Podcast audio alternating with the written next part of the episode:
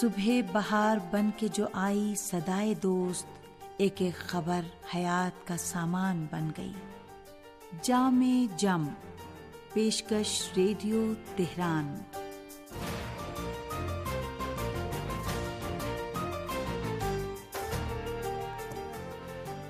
عزیز سامعین، محمد و علیہ محمد پر درود و سلام، آپ کی صحت و سلامتی۔ اور ایک اچھے دن کی دعا کے ساتھ دینی و اخلاقی معلومات پر مشتمل پروگرام جامع جم لے کر حاضر ہیں۔ حسین اختر کا سلام قبول کیجیے۔ امیر المومنین حضرت علی علیہ السلام فرماتے ہیں، جس نے امر بالمعروف کیا، اس نے صاحبان ایمان کی کمر کو مضبوط کیا اور جس نے نہیں انل منکر انجام دیا، اس نے فسق و فجور کرنے والوں کی ناکوں کو زمین پر رگڑ دیا۔ سنتے رہیے جامع جم۔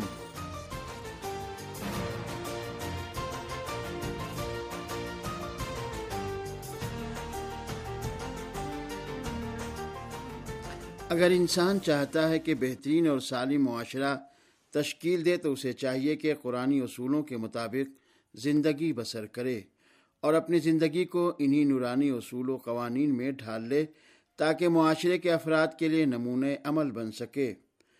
قرآن کریم میں ارشاد الہی ہوتا ہے، اور جو کچھ تمہیں خدا نے دیا ہے، اس سے آخرت کے گھر کا انتظام کرو اور دنیا میں اپنا حصہ بھول نہ جانا۔ اور تم بھی دوسروں کے ساتھ ویسے ہی نیکی کرو جس طرح اللہ نے تمہارے ساتھ کی ہے۔ اور زمین پر فساد برپا کرنے کی کوشش نہ کرنا، چونکہ اللہ فساد کرنے والوں کو پسند نہیں کرتا۔ اسی لیے قرآن انسان کو متوجہ کر رہا ہے کہ دیکھو مالداری کے سبب تم میں غرور نہ آ جائے، اور چونکہ اکثر و بیشتر اس دنیا میں فساد انہی لوگوں کی طرف سے سر اٹھاتا ہے کہ جن کو اس دنیا سے کچھ میسر آ جاتا ہے۔ یہ شراب کی دکانیں، فلمی تھیٹر، رقص گاہیں اور منشیات کا عالمی کاروبار سماج کے متمول طبقے کی ناز برداریوں میں مصروف عمل ہے اور وہ اپنی اوقات بھول کر امن عالم کو خطرے میں ڈال رہے ہیں۔ اسلام نے اپنی اتباع کرنے والوں کی تربیت پر خاص توجہ دی ہے تاکہ وہ کل کسی کو نقصان نہ پہنچائیں، بلکہ دوسروں کی بھلائی کا بھی اقدام کریں۔ چونکہ جس سماج سے اچھائیاں اور نیکیاں ختم ہو جاتی ہیں، تو آہستہ آہستہ اس سماج میں برے اور جرائم پیشہ لوگ جنم لے لیتے ہیں۔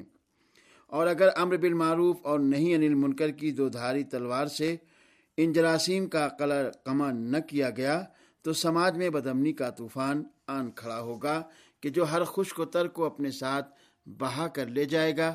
لہذا انسان کو اللہ نے توازو جیسا حسن اخلاق اپنانے کے لیے حکم دیا ہے۔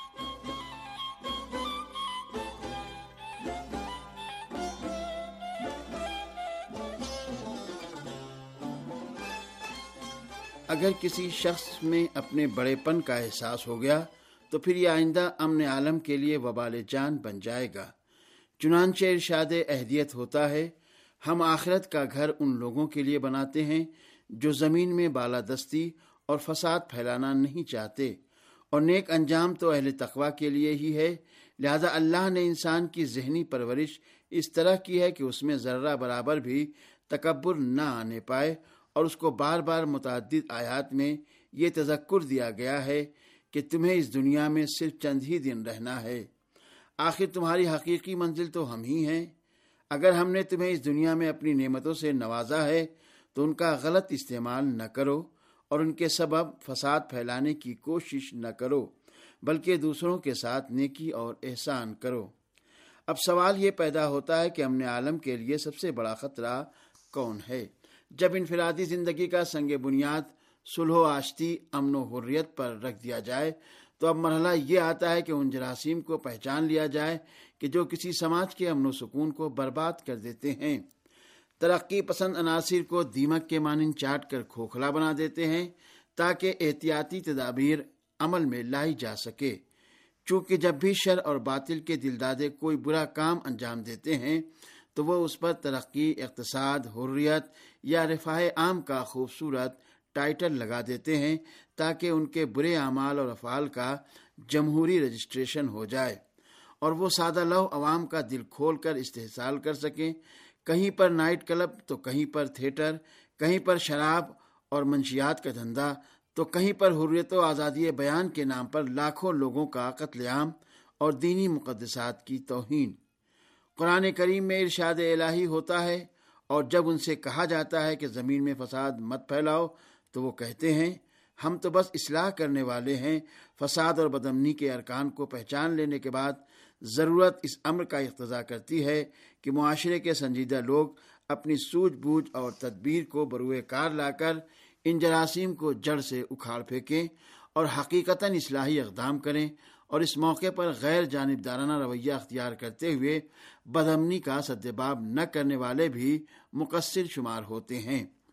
چونکہ جس معاشرے میں اصلاح کرنے والے اپنا دینی اور انسانی فریضہ ادا نہیں کرتے عنقریب یہ بدمنی کی آگ ان کے خرمن وجود کو بھی جلا کر راک کا ڈھیر بنا دیتی ہے۔ چنانچہ قرآن مجید ببانگ دہل پکار رہا ہے اور آپ کا رب ان بستیوں کو ناحق تباہ نہیں کرتا اگر ان کے رہنے والے اصلاح کرنے والے ہوں۔ اور سامعین، اب پیش ہے ایک سامع کا خط۔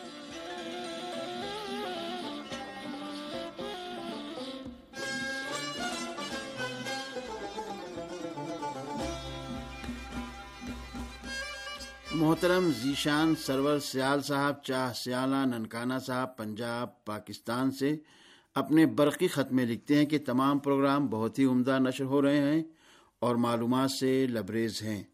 اور خط کے آخر میں حضرت علیہ السلام کا ذرری قول لکھ کر بھیجا ہے، جسے ہم آپ حضرات کی خدمت میں پیش کر رہے ہیں۔ مولائے متقیان فرماتے ہیں، کسی کا ظرف دیکھنا ہو تو اسے عزت دو، فطرت دیکھنی ہو تو اسے آزادی دو۔ نیت دیکھنی ہو تو اسے قرض دے دو، خصلت دیکھنی ہو تو اس کے ساتھ کھانا کھاؤ، صبر دیکھنا ہو تو اس پر تنقید کر کے دیکھو، اور خلوص دیکھنا ہو تو اس سے مشورہ کر لو۔ اور سامعین محترم ذیشان سرور سیال صاحب کے شکریہ کے ساتھ اب پیش ہے ایک کہانی۔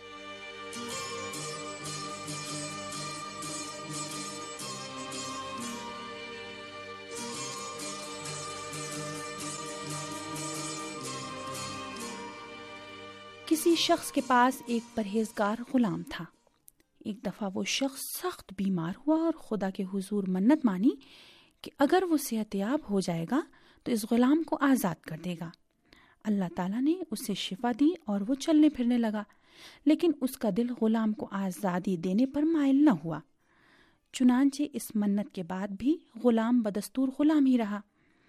چند دنوں کے بعد وہ شخص دوبارہ بیمار ہوا اور چلنے پھرنے سے مجبور ہو گیا۔ تو اس نے غلام سے کہا کہ جاؤ طبیب کو بلا لاؤ۔ غلام کچھ دیر بعد آیا اور کہا، طبیب کہتا ہے، میں اس کا علاج نہیں کروں گا، کیونکہ وہ اپنے وعدے پر قائم نہیں رہتا۔ وہ شخص وعدہ شکن ہے۔ یہ الفاظ سن کر مالک اصل حقیقت کی طرف متوجہ ہوا اور کہا، تم طبیب سے کہو، میں اپنا وعدہ پورا کروں گا۔ غلام نے کہا اچھا تو پھر سنو۔ طبیب کہتا ہے اگر اس نے وعدہ وفائی کی تو ہم بھی اسے شربت شفا پلائیں گے۔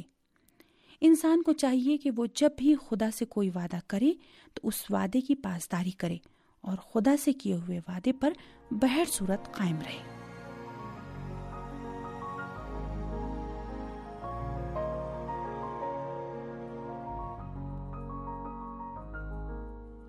سامعین، اسی کے ساتھ پروگرام جامع جم اپنے اختتام کو پہنچا۔ اجازت دیجیے خدا حافظ۔